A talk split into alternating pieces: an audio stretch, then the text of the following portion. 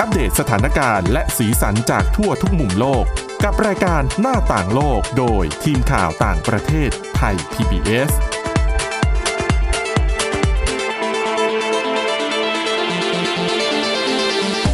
สวัสดีค่ะ ต้อนรับคุณผู้ฟังเข้าสู่รายการหน้าต่างโลกนะคะ มาอัปเดตเรื่องราวสถานการณ์และสีสันต่างๆ จากทั่วทุกมุมโลกกับทีมข่าวต่างประเทศไทย PBS เช่นเคยนะคะ ติดตามฟังกันได้ทุกที่ทุกเวลาผ่านทางพอดแคสต์ค้นหาคำว่าหน้าต่างโลก หรือว่าไปที่ www.thaipbspodcast.com นะคะ วันนี้อยู่กับทีมงานทีมข่าวต่างประเทศเหมือนเดิมค่ะคุณทิพย์ตะวันธีรนัยพงศ์คุณอาทิตย์สุมนเรืองรัตน์สุนทรและดิฉันวินิษฐาจิตกรีค่ะ สวัสดีค่ะ สวัสดีค่ะ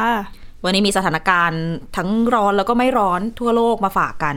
เรื่องร้อนๆก็อย่างการไปบุกค้นบ้านอดีตผู้นำสหรัฐ แต่ว่าอันนี้เด็ดเก็บไว้ตอนท้าย ให้คุณผู้ฟังรอฟังนะคะ แต่ว่าเรื่องหนึ่งที่ได้รับความสนใจมากเหลือเกินจากชาวไทยเรา อาจจะเป็นเพราะว่าเป็นประเทศที่เราให้ความสนใจด้วย ประกอบกับมันไม่เคยจะเกิดขึ้นด้วย แถมภาพก็น่ากลัวอีก ค่ะ นั่นก็คือน้ำท่วมที่เกาหลีใต้ ใช่ โอ้โห ค่ะ ภาพนี่น้ำนี่ไหลทะลัก ลงบันไดไปเป็นน้ำตกเลยนะ ลงไปที่สถานีรถไฟใต้ คื ดิ อน ดิฉันเห็นภาพหนึ่งจริง ๆ อ่ะ ไม่ควรขำนะ แต่ดิฉันก็รู้สึกว่ามัน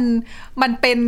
อะไรที่แปลกดีเหมือนกันคือปกติเวลาเราเดินอยู่ข้างนอกอย่างเงี้ย เราก็จะกางร่มใช่ไหมคะฝนตก อืม แล้วเวลาเราเดินลงรถไฟใต้ดินนะหรือว่าสิ่งที่ปลูกสร้างที่มันมีหลังคา ค่ะ แล้วก็หูบร่มใช่ไหมคะแล้วเราก็เดิน อืม แต่ที่เกาหลีใต้ ตอนที่เกิดเหตุเนี่ยเขาเดินลงรถไฟใต้ดินแล้วเขากางร่ม ทำไมอ่ะ น้ำมันรั่ว อ๋อ มันไปรั่วข้างในใต้ดินนะ ใช่ค่ะ แล้วคื นอก มั จากมันจะไหลลงไปแล้วมันยังไปรั่วอีกเหรอ ใช่ค่ะ แล้วคือน้ำมันก็หยดตามแบบประตูตามในสถานีอะนะคะ คนเดินลงสถานีก็เดิมก็หุบร่มอยู่หรอก แต่ลงมาก็ต้องกาง ต้องกาง ร่ ใหม่ ใช่ บางทีมันก็เป็นเหมือนแบบแทนการข้ามถนนเหมือนกันใช่ไหมเดินลงไปข้างใต้ขึ้น อ่า ไปอีก ใช่ ฝั่ง ค่ะ อ่ะ ค่ะ นอกจากนี้เห็นบอกเป็นฝนตกรุนแรงที่สุดสรุป 80 ปีหรือสรุปร้อยกว่าปี อ่าสำนักข่าวยอนหับอะค่ะ บอกว่าสูงอ่าตกหนักที่สุดในรอบ1 115 ปี อ้าวค่ะ ค่ะ แล้วก็มีตอนนี้นะคะ รายงานมีรายงานผู้เสียชีวิตแล้วอย่างน้อย 9 คน เป็นในกรุงโซล5คนนะคะ ซึ่งในจำนวนนี้ก็ 3 คนเนี่ย เป็นประชาชนที่อาศัยอยู่ในพันจีฮา พันจีฮาคือ ที่เป็นบ้านแบบกึ่งใต้ดินนะคะ อ๋อ อบ้านของต้องบอกว่าเป็นเรื่องแบบคนจนเมืองเนาะ อ่า เป็นบ้านราคาประหยัด ค่ะ ถ้าใครได้ดูภาพยนตร์แบบออส งั้นน่า การ์ จะเคยเห็นเคยเคยเออใช่ เพราะว่าเราจะคุ้น Parasite ชินกับกับซีรีส์ต่างๆ แล้วก็ภาพยนตร์เกาหลีอยู่ อ่า ค่ะ นั่นแหละ แล้วก็ยังมีในจังหวัดใกล้เคียงด้วยนะคะ อีก 4 คนนะคะแล้วก็ยังมีรายงานผู้ได้รับบาดเจ็บอีกอย่างน้อย 14 คน แล้วก็มีผู้สูญเสียอ่าสูญหายอีกเกือบ 10 คนด้วยกัน ค่ะ ก็ภาพน้ำท่วมในกรุงโซลก็ก็น่าจะอย่างที่เห็นกัน ค่ะ แชร์กันในสื่อสังคมออนไลน์นะคะ แล้วก็มีการเปรียบเทียบว่าเหมือนกับฉากในภาพยนตร์ ที่น้ำท่วมหนักจนทำให้บ้านแบบพันจีฮาค่ะ ก็คือบ้านกึ่งใต้ดิน จมอยู่ใต้น้ำก็ถือเป็นฉากในภาพยนตร์ที่สะท้อนความเหลื่อมล้ำของชนชั้นกลาง แล้วก็คนรวยที่อาศัยอยู่อยู่ในอาคารบนที่สูง สำหรับใครที่อาจจะยังไม่ได้ดูภาพยนตร์พันจีฮาก็จะเป็นบ้านที่อยู่ครึ่งหนึ่งอยู่ใต้ดิน พอเดินลงไปข้างใน มันก็จะมีหน้าต่างที่อยู่พอดีกับระดับถนน ถนนอ่า คุณก็จะมองนอกออกมานอกหน้าต่างก็จะเห็นเท้าของคน ค่ะ อื่น เดินไปเดินมาตามท้องถนน ถึงเวลาน้ำท่วมไหลเข้า ก็จะ หมด ใช่ก็จะท่วม แต่คือด้วยภูมิประเทศของเกาหลีใต้อะ ค่ะ โดยเฉพาะอ่ะในกรุงโซลหลายๆคน บางคนอาจจะเคยดูจากภาพยนตร์บางคนอาจจะเคยไป คือเขาก็จะมีภูเขาแหละบ้านเบิร์นยเขาก็จะสร้างแบบ คือมีทั้งพื้นที่ต่ำแบบต่ำไม่น่าเชื่อเหมือนเป็นหุบ คือมัน เขา ลดหลั่น งมา กันไปใช่ไหม เออ แล้วบางจุดที่อยู่ในพื้นที่ที่สูงมากดังนั้น เนี่ยไม่แปลกที่ฝนตกขึ้นมาแล้วน้ำมันจะไหลไปกองรวมกับบริเวณจุดที่มันอยู่ต่ำอะ ค่ะ อืมค่ะแล้วก็ผลจากอุทกภัยครั้งนี้เนี่ยก็ยังทำให้เกิดไฟฟ้าดับเป็น ค่ะ บริเวณกว้างนะคะ แล้วก็ยังกระทบกับระบบคมนาคมนะคะ รวมถึงรถไฟใต้ดิน เหมือนที่พูดไปเมื่อกี้ก็คือได้รับ ค่ะ ความเสียหายหนักเลยนะคะ บางสอ่าบางสถานีก็ต้องหยุดให้บริการเพื่อความปลอดภัยนะคะ แต่ที่ฉันสงสัยอย่างหนึ่งน้ำลงไป ค่ะ ที่สถานีรถไฟใต้ดินน่ะไฟไม่ช็อตเหรอ อืมนั่นน่ะสิ เรา แต่ ก็ คือ ดยู่เห ดิ มืน ฉัน กั ยังเห็นภาพคือยังเห็นภาพรถไฟวิ่งอยู่ดังนั้น นั่นหมายความว่ามันก็ต้องมีความปลอดภัยในระดับหนึ่งที่ที่ทำให้ เขาอาจจะ รถไฟมันวิ่งได้อะ จริง ๆ จะทำรถไฟใต้ดินให้ดีเขาก็คงต้องวางระบบกันไว้แหละ อืมแต่ปกติแล้วดิฉันรู้สึกว่าคือถ้าเป็นอุโมงค์อย่างเงี้ยเขาก็จะมีเหมือนระบบสูบน้ำอ่ะ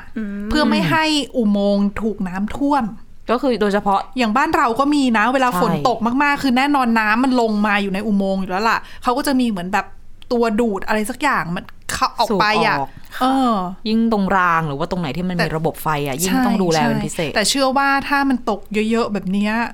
ก็ยังไงก็เอาไม่อยู่ อืม ใช่ค่ะ แล้วก็ตอนนี้เขาประเมินนะคะว่ามีอาคารที่ได้รับความเสียหายทั้งหมดเนี่ย 2,800 แห่ง ก็คือรวมหมดเลยเป็นทั้งบ้านอาคารธุรกิจห้างร้านต่างๆนะคะ ก็ประชาชนอีกประมาณ 1,100 ครัวเรือนเนี่ย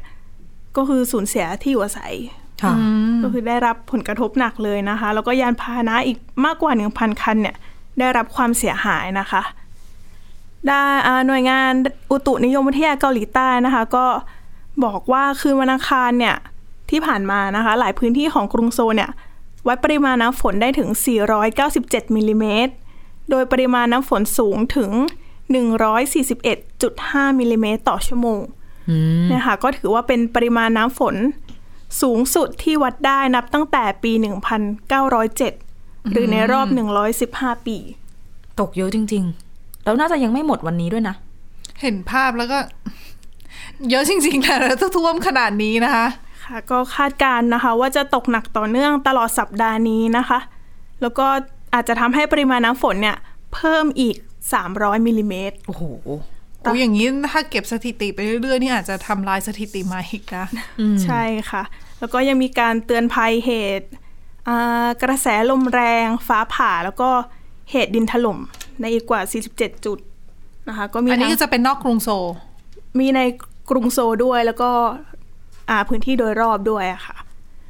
ก็มีตอนนี้นะคะ สั่งอบพยพประชาประชาชนมากกว่า 500 คนออกจากพื้นที่แล้วนะคะ บางส่วนก็ต้องไป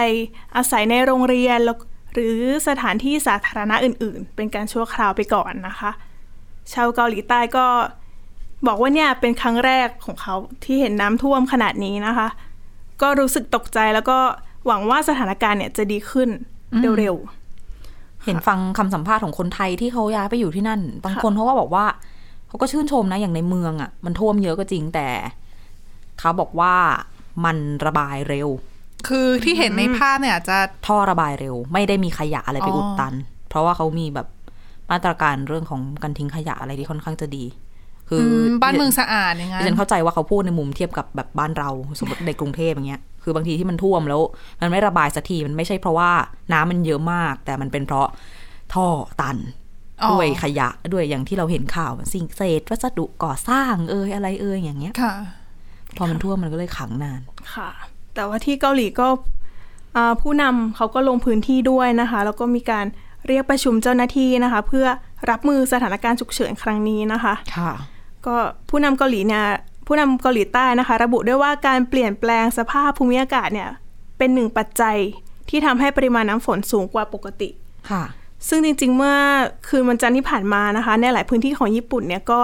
ฝนตกหนักเหมือนกัน ค่ะ แต่ว่ายังไม่มีรายงานผู้ได้รับบาดเจ็บนะคะ แต่ก็มีการประกาศเตือนภัยน้ำท่วมฉับพลัน แล้วก็ดินถล่มเหมือนกัน ว่าอากาศแปรปรวนไปทั้งโลก ใช่ค่ะ นะช่วงนี้ นะ เมื่อวานเราก็คุยกันไปเรื่องแบบร้อน ใช่ ไฟป่า ร้อนแรงในยุโรป อืม แล้วคือตอนนี้ตอนนี้ออสเตรเลียยังไม่เจอนะ แต่เดี๋ยว เดี๋ยวออสเตรเลียก็จะ เดี๋ยเจว อ จะตามมา เพราะว่าออสเตรเลียอยู่อาซีกโลกใต้ อุณหเอ่อฤดูการเขาก็จะสลับพลิกกับเรา อ่า คือตอนนี้เราร้อนเขาก็จะหนาว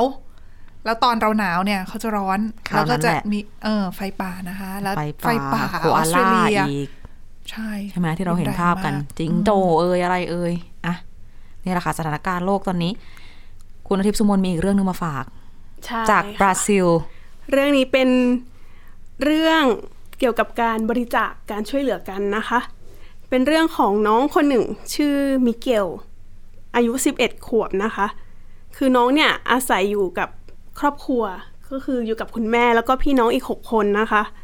แล้วทีนี้มีวันหนึ่งเนี่ยน้องก็โทรไปหา ตำรวจสายด่วนนะคะแจ้งเหตุด่วนเหตุฉุกเฉินอะไรอย่าง เห เงี้ มือย นหนึ่ง ค่ะ เก้าหนึ่งบ้านเรา อ่าใช่ แล้วก็พอเจ้าหน้าที่รับสายเนี่ย น้องบอกว่าคือเหตุด่วนที่น้องเจอก็คือที่บ้านไม่มีอะไรกินเลย ฮะ ใช่ค่ะ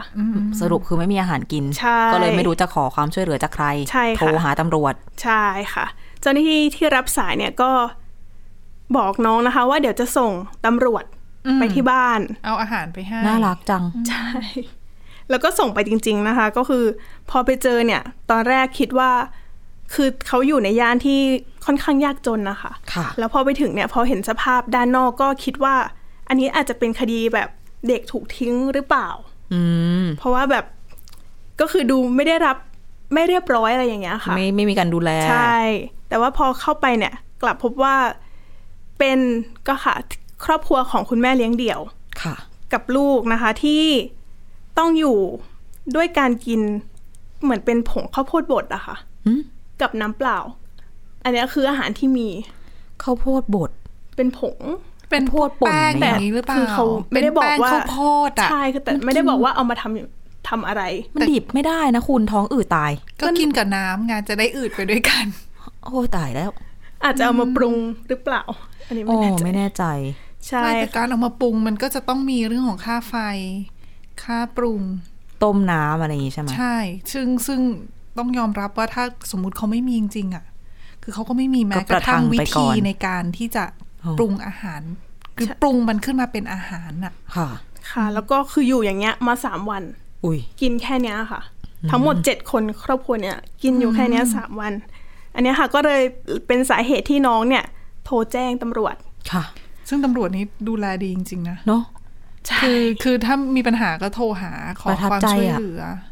จริง ๆ น่าจะมีหน่วยงานที่ดูแลในส่วนนี้เหมือนกันนะ ไม่นึกถึงแบบบางประเทศตำรวจอาจจะคิดว่าเด็กเอ้ยเด็กโทรมา โทรเล่นหรือเปล่า แกงไร้สาระไม่สนใจไปแล้วอ่ะ อ๋อก็เป็นไปได้ ครอบครัวนี้อาจจะอดตายแล้วก็ได้ ใช่ค่ะ แล้วพอไปถึงเจ้าหน้าที่ก็เลยไปซูเปอร์มาร์เก็ต ค่ะ ค่ะก็ไปซื้อของมาให้อะค่ะแล้วก็เหมือนไปบอกเจ้าของร้านว่าเนี่ยจะซื้อไปให้ครอบครัวนี้นะอะไรอย่างเงี้ยค่ะ เจ้าของร้านก็บริจาคมาด้วย อืม แล้วทีนี้ก็กลายเป็นสื่อท้องถิ่นลงไปทำข่าว ทีนี้การบริจาคก็เริ่มหลั่งไหลเข้ามา โอ้เริ่มต้นที่ตำรวจใจดี ใช่ ตำรวจที่ใส่ใจประชาชน ค่ะ ค่ะ คุณแม่น้องก็บอกว่าอาจจะเป็นเพราะว่าเหมือนคุณแม่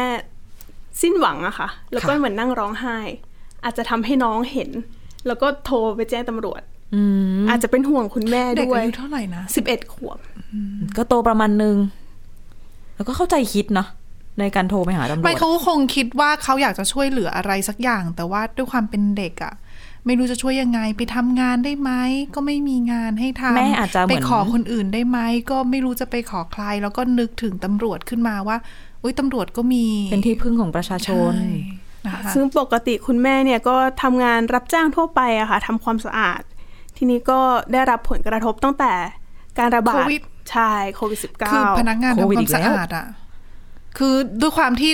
เราไม่กล้าให้คนแปลกหน้าเข้ามาในบ้าน ใช่ เราแน่นอน แล้วบางบ้านต้องกักตัวอีกต่างหากอ่ะ ค่ะ หนึ่งในอาชีพที่รับผลกระทบหนักก็คือพนักงานทำความสะอาด หลายประเทศเจอปัญหาเหมือนกันนะคะ หลายคน ค่ะ แบบตกงานอ่ะ เข้าไป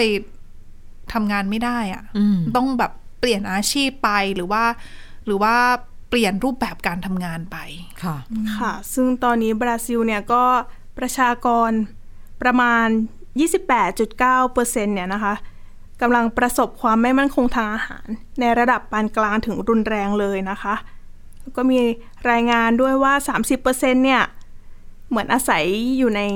ฐานะยากจนนะคะ ค่ะ อมีรายได้ไม่ถึง 200 บาทต่อวัน น้อยมาก ใช่ค่ะ คือถ้าดูเรื่องค่าค่าครองชีพด้วยนะ เปรียบเทียบกัน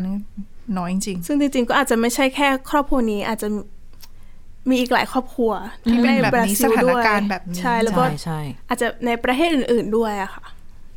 ะ ๆ ก็มีปัญหากันไปทั่วโลกนะคะ เรื่องของความมั่นคงทางอาหารด้วย ค่ะ คือไม่ใช่แค่เรื่องปัญหาของความยากจนอย่างเดียว แต่ว่าบางคนมีเงินก็ซื้ออาหารไม่ได้ ใช่ แล้วก็ ใช่ ภาวะเงินเฟอ้อที่พุ่งสูงขึ้นทั่วโลกแบบเนี้ยจาก ค่ะ วิกฤตเรื่องของสงคราม วิกฤตทั้งเรื่องอาหารของแพงขึ้นรายได้เท่าเดิม เงินที่เคยซื้อได้ ตอนนี้ก็ซื้อไม่ได้แล้วไง ไม่พอ ใช่ ก็ ค่ะ เป็นวงกว้างนะคะ ผลกระทบ อ่ะโอเคนะคะ เปลี่ยนแนวไปฟังเรื่องที่น่าสนใจและผ่อนคลายกันบ้างสักนิดสักหน่อย ค่ะ ค่ะ เป็นงานวิจัยเอามาฝากกันสั้นๆนะคะคุณผู้ฟังเกี่ยวกับแมงมุม เหมาะกับคนที่กลัวแมงมุม จะได้ไม่ต้องเห็นภาพ จะได้ไม่ก ลัวเอา ดิฉัน เป็น นึก ว่า ว่า เล่าให้ จะ ฟัง ทำ เฉ อะไร ย เกี่ยวกับแมงมุมที่จะทำให้คนที่กลัวไม่ต้องไม่ต้อง ไม่ใช่ ทรมานอีก กลัวอีก แล้ ต่ ว อไป ไม่ใช่แต่ว่าเป็นเรื่องน่าสนใจเกี่ยวกับแมงมุมเท้าความก่อนก็คือคนเรามีวงจรการหลับ ค่ะ แบบ REM เคยได้ยินไหม ค่ะ แบบ a light sleep หลับแบบไม่ลึกหลับแบบลึกแล้วก็หลับแบบ REM ก็คือช่วงเวลาที่ลูกตาเราแบบกรอกไปมาอย่างรวดเร็ว สมองทำงานคล้ายกับตอนตื่น active มาก ค่ะ ๆ ก็คือช่วงที่เราฝัน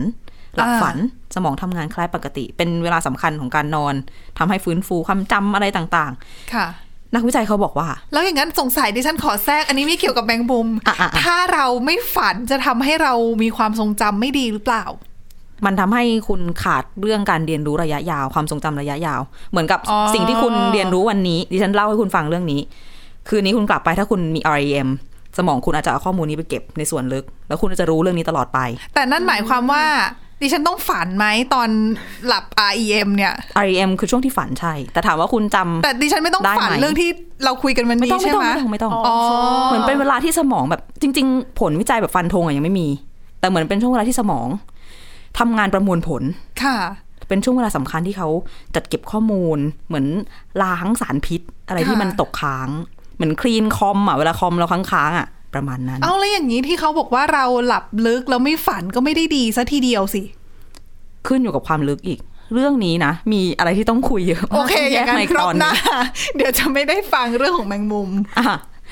สรุปกลับมาที่แมงมุม เขาบอกว่าแมงมุมก็หลับแบบ REM เหมือนคนเหมือนกัน ได้เหรอ เขาเอากล้องไปตั้งดูตอนน้องหลับ น้องก็จะชักใยลงมาแล้วก็ห้อยตัวใช่ไหมแล้วกล้องก็ตั้งซูมไว้ ปรากฏว่ามีแบบบิดเอว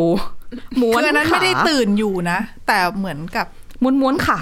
ตา ค่ะ ขยับขยับขยับตัวเขาจะใสๆใช่ไหม ค่ะ แมงมุมที่ยังเด็กอะ่ะแล้วเขาก็จะเห็นเหมือนแบบจอตามันขยับเร็วๆ เหมือนกับมนุษย์เวลานอนแบบ REM เขาก็เลยตั้งข้อสังเกตว่านี่อาจจะเป็น สัตว์ที่ไม่มีกระดูกสันหลังที่อาศัยอยู่บนบก ชนิดแรกที่เจอว่านอนในวงจร REM ได้ ที่คุณถามว่า เขาหลับจริงไหม นักวิจัยบอกว่า คิดว่าหลับนะ แต่ยังไม่ฟันธงร้อยเปอร์เซ็นเดี๋ยวต้องทำการทดลองอีกขั้นหนึ่ง จะลองดูว่าน้องหลับจริงไหมที่น้องขยับเนี่ยเดี๋ยวว่าจะต้องแบบไปกระตุ้นแบบไปแอบจิ้มตอนที่เขากำลังกระดุกกระดิกอยู่ คืออยากจะรู้ว่ามีแบบ กลไกการป้องกันระวังตัวไหม คือสติตื่น อยู่ รู้ หรืออเปล่า ยู่แค่ไหน อันนี้เป็นอีกขั้นหนึ่งของ แต่นั่ กาน ร ห วิ มาย จัย ความว่าถ้าเขามีการหลับแบบ REM เขาก็ต้องมีความทรงจำสิ ยังเราจะสรุปแบบนั้นไม่ได้ แต่ว่าที่เขาบอกว่ามันน่าสนใจเนี่ยก็คือ ความซับซ้อนของวิวัฒนาการของร่างกาย มันไม่มีกระดูกสันหลัง สมองมันก็ซับซ้อนต่างจากเรามาก คือถ้าเป็นหมาเป็นสุนัขเนี่ยเขามี REM ค่ะ แมวอย่างเงี้ย อ๋อ ค่ะถ้าใครเลี้ยงจะสังเกตมันละเมอได้อะ หรอ ใช่ค่ะ ละเมอวิ่ง คือเวลาฮะ ขาขยับกุ๊กกุ๊กกุ๊กกุ๊ก แต่เอาแต่เขาไม่ได้วิ่งจริงเพราะเขานอนอยู่ เชื่อว่าเขาฝันว่าเขาวิ่งท่ามันเหมือนเลยคุณ อ๋อ ทั้งแมวทั้งสุนัข แต่ว่าอย่างสุนัขเนี่ยเขาวิจัยกันมาแล้วว่าเขาฝันจริง ค่ะ แบบเลียปากแผลบๆอะไรอย่างเงี้ยมีค่ะ อ่ะ แต่ว่าปรากฏว่าแมงมุมพอคิด พอได้รู้ว่าแมงมุมอาจจะมีวงจรแบบนี้เหมือนกัน ก็เป็นเรื่องที่น่าสนใจเหมือนกัน ทีนี้นักข่าวก็ช่างถาม ค่ะ ถามนักวิจัยว่าเขาเขาฝันเรื่องอะไรอะ จะรู้ไหมล่ะ นักวิจัยก็ตอบนะว่าน่าจะเป็นเรื่องแมลงวัน หรือไม่ อัน ก็ นี้ อาจ คือ จะเป็น ปล่อยมุกใช่ไหมคะ ดิฉันไม่แน่ใจจริงๆ มีส่วนที่ซีเรียสด้วยก็คือเขาบอกว่ามีทำตอนที่เขาเห็นภาพแมงมุมมีทำท่า คล้ายๆ กับตอนที่แบบตัวผู้กับตัวเมียเขาเกี่ยวพาราสีกันเขาเรียกว่ามันเป็นแดนส์มูฟอะไรเงี้ย ค่ะ ดังนั้นเขาก็เลยคิดว่าอาจจะเป็นการฝันถึงคู่ของตัวเอง อ๋อ แต่ทั้งหมดนี้ยังรอการศึกษาเพิ่มเติมอยู่ ทิ้งฉันทิ้งไว้แค่นี้เดี๋ยวจะไม่ได้ฟังเรื่อง ไม่ ถา ไม่แล้วมันมีประโยชน์อะไร ใน ก็ การ อาจ ที่ จะมา จะ โย รู้ งเกี่ยวกับเรื่องวิวัฒนาการ อ๋อ ของสิ่งมีชีวิตได้ เรื่องการทำงานของสมอง อืมอืมอืม เป็นอะไรที่ต้องคอยติดตามตอนต่อไป ไม่กลัวไม่ได้เล่าเรื่องทรัมป์ใช่ไหม กลัวไม่ได้เล่า แต่ เรื่อง จริ เด็ด ๆ ของ ทำ สัปดาห์ เยไม่ นี้ ได้มีไม่มีอะไรที่แบบเขาเรียกว่าเป็นเรื่อง สนุกทางการเมืองของของของการเมืองอเมริกันตรงนี้ดีกว่า มัน เพ จะ ราะ ไม่ ว่า มีอะไรได้ยังไง มันเริ่มมีสีสันมากขึ้นเรื่อยๆ กับในช่วงที่กำลังจะมีเลือกตั้งกลางเทอมในช่วงพฤศจิกายนนี้ ค่ะ แล้วก็เดี๋ยวผ่านไปอีก 2 ปีก็มีเลือกตั้งปี 2024 อีกเลือกตั้งประธานาธิบดี เขาบอกว่าเขาจะลงนี่ โดนัลด์ทรัมป์ใช่ไหม อืม ตัวไบเดนเองก็บอกว่า ก็ด้ จะ วย ลงนะ อ่ะ แต่ จะ จะ ปะทะกันอีกรอบไหม แต่ดิฉันไม่แน่ใจว่าสุขภาพจะยังไหวหรือเปล่า ใครจะไปรู้ ไม่ อันนี้คือไบเดนนะไม่ใช่ทรัมป์ ค่ะ แต่ทรัมป์เนี่ยที่แน่ๆเนี่ยเจอมรสุมทางการเมืองอีกระลอกนะคะ หลังจากที่ก่อนหน้าเนี้ยอาโดนคดีความเยอะแยะมากมาย ทั้งคดีเรื่องของการช่อโกง เรื่องที่เกี่ยวข้องกับธุรกิจส่วนตัวของตัวเองนะคะ ค่ะ ทรัมป์บริษัททรัมป์นั่นเอง แล้วก็เรื่องที่เป็นประเด็นสำคัญที่ที่ถูกพูดถึงก่อนหน้าเนี้ยก็คือเรื่องของการที่เขาเข้าไปมีส่วน เกี่ยวข้องหรือเปล่ากับเหตุโจมตีอาคารรัฐสภา ในกรุงวอชิงตันดีซีเมื่อเดือนมกราคมปี 2021 ค่ะ อืมอันเนี้ยก็ยังสอบอยู่นะคะ คดีนี้ยังอยู่ในมือของกระทรวงยุติธรรม แต่ที่เป็นประเด็นร้อนล่าสุดเนี่ยที่ต้องพูดถึงเลยเนี่ยคือกรณีที่เจ้าหน้าที่สำนักงานสอบสวนกลางสหรัฐอเมริกาหรือว่า FBI ค่ะ บุกเข้าไปค้นบ้านพักของทรัมป์ เป็น ใน แบบ ฟลอริดา รีสอร์ทหรู อ่าใช่ คือเขาบอกว่า ทรัมป์เนี่ยมีบ้านพักหลายหลังนะ แต่ว่าหลังเนี้ยคือเป็นหนึ่งในหลังที่ที่เขาไปอยู่บ่อยแหละ แต่ว่าอักษะเรื่องของสภาพอากาศอากาศในฤดูไหนเขาก็จะย้ายที่ไปเรื่อย ตามประษามหาเศรษฐี ๆ เออ คนมีเงินมีอันจะกินไง อ่า อ่าดังนั้นนะคะ คือตอนนั้นที่เขาย้ายออกจากทำเนียบขาวเนี่ยเขาย้ายมาอยู่ที่มาลาโกที่ฟลอริดา ค่ะ แต่ว่าช่วงเนี้ยเขาไปใช้ชีวิตอยู่ที่นิวยอร์ก ค่ะ ค่ะ เหตุการณ์ที่เกิดขึ้นนี้นะคะ เขาบอกว่าเป็นการบุกตรวจค้นของเจ้าหน้าที่ FBI แบบที่ไม่มีการแจ้งล่วงหน้าด้วยนะ อืม คือเขาก็เลยมองว่าเฮ้ยมันเป็นข่าวใหญ่ เพราะว่า FBI แบบทำแบบนี้กับอดีตผู้นำประเทศเลยเหรอ คนที่แบบเป็นประมุกอะ อืม บุกไปเงียบๆถูต กอนกบุกลางคืน ใช่เอ้ยเขาบอกว่าบุกไปตั้งแต่ตอนเช้าแต่ภาพ อ้าวเหรอ ที่เราเห็นเป็นภาพตอนกลางคืนน่ะ คือเป็นภาพตอนที่เขากำลังจะถอนกำลังออก เพราะเขาอยู่ทั้งวันเลยเหรอ โอ้ใช่ คนบ้า ไปตั้งแต่9โมงเช้าคุณ โอ้ แล้วก็อยู่จนถึงห้าหกโมงครึ่งหกโมงเย็นน่ะ ก็เห็นฟ้ามืดแล้วอะ เออภาพที่เราเห็นก็เลยจะเป็นภาพมืดๆซึ่งตอนแรกที่ไม่เป็นข่าวอะ่ะ เป็นเพราะว่าสื่อบางสำนักเขาไปรายงานอ้างแหล่งข่าวนะ ด้วยความที่ข่าวเนี้ยมันมันเป็นการบุกตรวจค้นที่ที่ คือ ไม่ มัน ได้ ปิด มีการ เงียบ ใช่ คืออเขาบอกว่า FBI น่าจะตั้งใจ เพราะว่าอย่างตอนที่เข้าไปค้นอะเข้าไปเนี่ยสื่อบางสำนักรายงานอ้างแหล่งข่าวบอกว่า FBI แต่งไม่ได้แต่งเครื่องแบบนะ คือปกติถ้าคุณเคยดูหนัง คุณจะรู้ว่า FBI จะต้องมีชุดแบบของ FBI อะแล้วมีเสื้อ ใส่สูท อ่าแล้วหรือไม่ก็อาจจะมีเสื้อกันกระสุนน่ะ อ่ะมีโลโก้โลโก้ อ่าที่ทำให้รู้ว่าคุณเป็นเจ้าหน้าที่ FBI นะแบบไปถึงเคาะบ้านแล้วแบบอ่ะ FBI อะไรอย่างเงี้ย อ่า ก็เคยเห็นในภาพยนตร์ฮอลลีวูด ฮะ ดิฉันก็ไม่รู้เหตุการณ์จริงเป็นยังไง อันนี้จำเอาจาก อ่ะ ภาพยนตร์ อ่ะ นั่นแหละเขาบอกว่าสื่อเนี่ยบอกว่า FBI ไปแต่งชุดไม่ได้แต่งเครื่องแบบ ใส่เสื้อผ้าปกตินอกเครื่องแบบ ใช่ แต่เขาบอกว่าเป็นการไปแบบที่แจ้งแต่ว่าไม่ได้แจ้งล่วงหน้า นาน ก็คือเหมือน คือ มี เหมื ห อน มายค้น ไปอ่ะมี แสดงหมามหาย ย ขอ ค้น เข้าเลย เขาบอกว่ามีตอนที่ไปค้นนะมีทนายอยู่สามคน ทนายของทรัมป์อยู่ที่บ้านอยู่สามคน อ้าว แต่เขาบอกว่ามีการแจ้งแต่ว่าแจ้งเหมือนฉุกละหุกอะคือปกติการการจะไปค้นเนี่ยอาจจะต้องมีการแจ้งมากมาย คือมีกระบวนการต่างๆ ก่อนหน้านั้นที่ทำให้รู้เจ้าบ้านรู้ไง เขาเป็นถึง แต่ อดีตผู้นำ แต่กรณีเนี้ยเขาบอกว่าทรัมป์ไม่รู้ คือทรัมป์มันรู้จากลูกชายอีกทีนึงว่ามี FBI ไปค้นบ้าน แล้วไปเนี่ยอะไม่ได้สวมเครื่องแบบหนึ่งสองก็คือ เขาบอกมีคำถามที่ว่า คือทรัมป์เป็นอดีตผู้นำประเทศเนาะต้องมี ค่ะ Secret Service อ๋อ เจ้าหน้าที่อารักขา อ่า ซึ่งตอนนั้นอะอาจจะมีไม่กี่คน เพราะว่าทรัมป์ไม่ได้อยู่ที่ฟลอริดา ค่ะ ค่ะ ก็ประจำการอยู่ที่นั่นเหมือนกัน เขาบอกว่าเจ้าหน้าที่ก็ต้องมีการประสานงานกัน แล้วก็ด่วยอารักขานั่นแหละเป็นคนช่วย FBI ในการหา ช่วยได้ด้วยเหรอ เขาบอกว่าช่วยได้ เพราะว่า FBI ถือว่าเป็นหน่วยงานรัฐ โอเค แล้วก็หน่วยงานอารักขาไม่ใช่หน่วยงานของทรัมป์เองไม่ได้ไม่ใช่บริการส่วนตัวไง เป็นของรัฐบาล ถูกต้องดังนั้นเนี่ยเข้าไปแต่ประเด็นคือเขาบอกไบเดนไม่รู้เรื่องนี้มาก่อน ทำเนียบ เป็น ขาวบอกว่าไม่รู้เรื่อง ใช่เป็นการกระทำของของเออกระทรวงยุติธรรมกับ FBI แต่ว่าเขาบอกว่าต้องมีหมายค้นก็ต้องมีตัวผู้พิพากษานั่นแหละเซ็นด้วย ดังนั้นเขาเลยมองว่าประเด็นนี้อาจจะไม่ใช่ประเด็นทางการเมืองหรือเปล่า เพราะว่า บรรดาหน่วยงานรัฐต่าง ๆ ในสหรัฐจะกล้าเสี่ยงที่จะเอาลายเซ็นตัวเองไปเพื่อเคลื่อนไหวทางการเมืองตัดขาทรัมป์จริงเหรอ แล้วผอ FBI คนนี้ทรัมป์ตั้งไม่ใช่เหรอ อ้าวถูกต้องค่ะ คริ ดั ส ง โตเฟอร์เรย์ ใช่ค่ะ เขาก็เลยมองว่าอืมคงไม่ไม่รู้ไงแต่คือท่านแน่ๆนะคือฝั่งผู้สนับสนุนทรัมป์บอกว่าเนี่ยเป็นคดีทางการเมือง ลาแม่มด ใช่อ่าคือเขาอ่ะ FBI เข้าไปทำอะไร เข้าไปขนเอกสารเขาบอกว่าขนเอกสารออกมา เพราะว่าก่อนหน้าเนี้ย คือต้องพูดแบบนี้ก่อนว่าในสหรัฐเนี่ยเขามีกฎหมายฉบับหนึ่งคือประธานาธิบเอกสารทุกอย่างของประธานาธิบดีที่เป็นลายลักษณ์อักษรอะอีเมล แฟกซ์ บันทึกข้อความกระดาษโน้ต ต้องส่งคืน